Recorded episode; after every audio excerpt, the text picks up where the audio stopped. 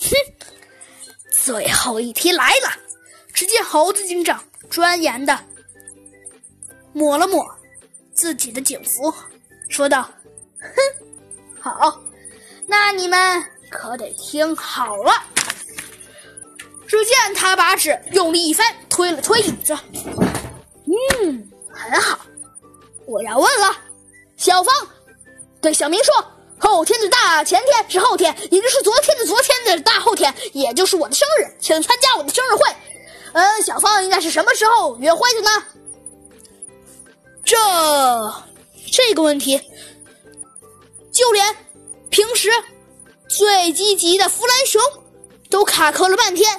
由于啊，其实猴子警长冷笑了一声，哼，其实这道题并不难，只不过是我说的快了一点，需要动动脑筋想一想。过了好半天，都没有一个人说话。最终啊，还是一个声音打断了这个沉静的环境。没错，那个人竟然是小鸡墩墩。只见小鸡墩墩庄严的说：“哼哼，尽管我不知道这道题的答案是什么，但是，但是，但是，哦，想起来了。”但是我知道这道题的答案是什么了，呃，应该应该应该应该应该是，呃，我再想一想。小鸡墩墩立刻又一屁股坐回了椅子上，但是他刚过了两秒，又一下子站了起来，大声说道：“哦，我想起来了，呃，答案是明天。”？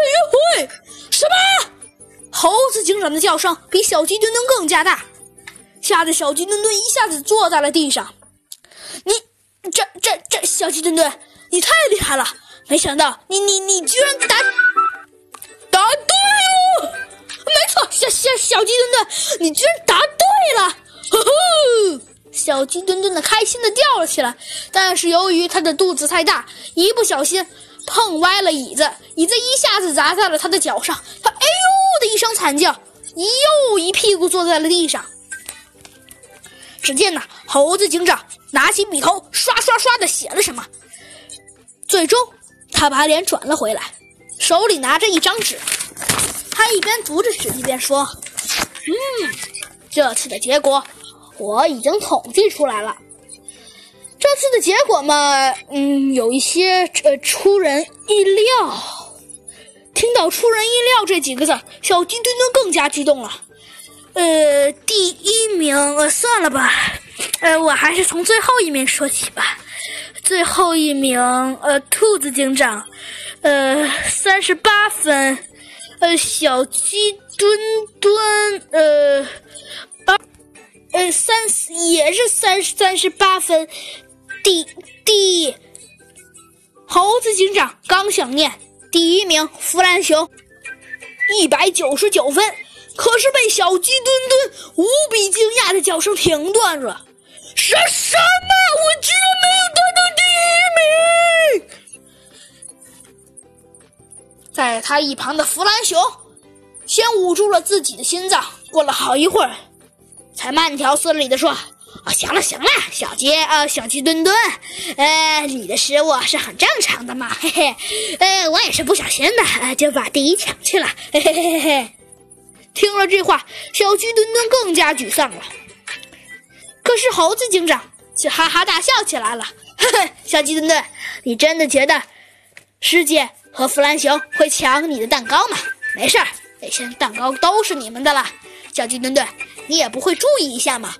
我弗兰熊还有兔子警长早就吃饱了，就剩下你的了。剩下的那些蛋糕都归你了。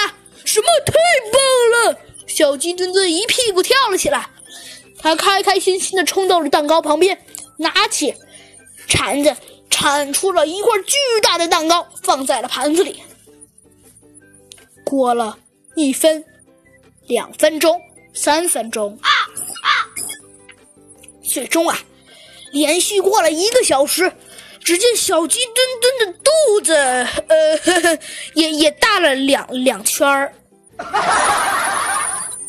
小鸡墩墩揉揉自己的肚子，嘿嘿的傻笑道：“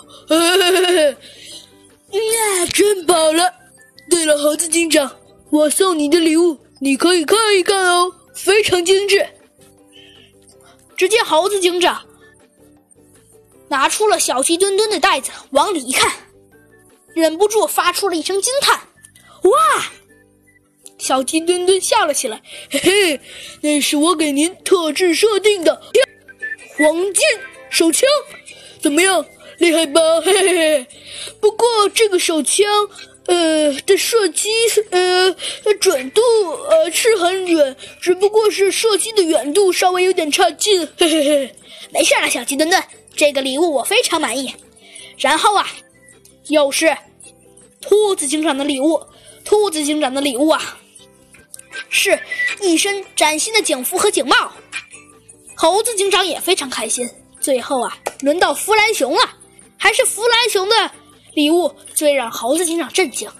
只见呐，那居然是猴子警长上次在火山爆发前弄碎的数据模块，居然被弗兰熊修好了。猴子警长对于弗兰熊的这件惊奇的礼物，忍住没笑出声来。他非常感谢的对猴弗兰熊握了握手，说道：“哦，真是太谢谢你了，弗兰熊。”弗兰熊发出了一阵得意的笑声：“哦吼吼，这对于本天才来说都算不上什么。还有小鸡墩墩的武装模块和兔子警长的加速模块，我都修好了，真的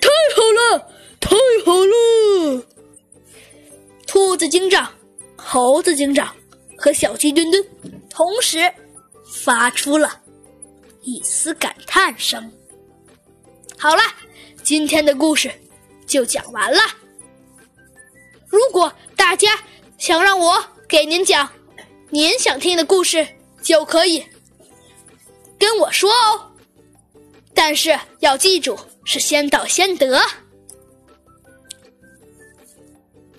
好了，今天的故事就讲完了。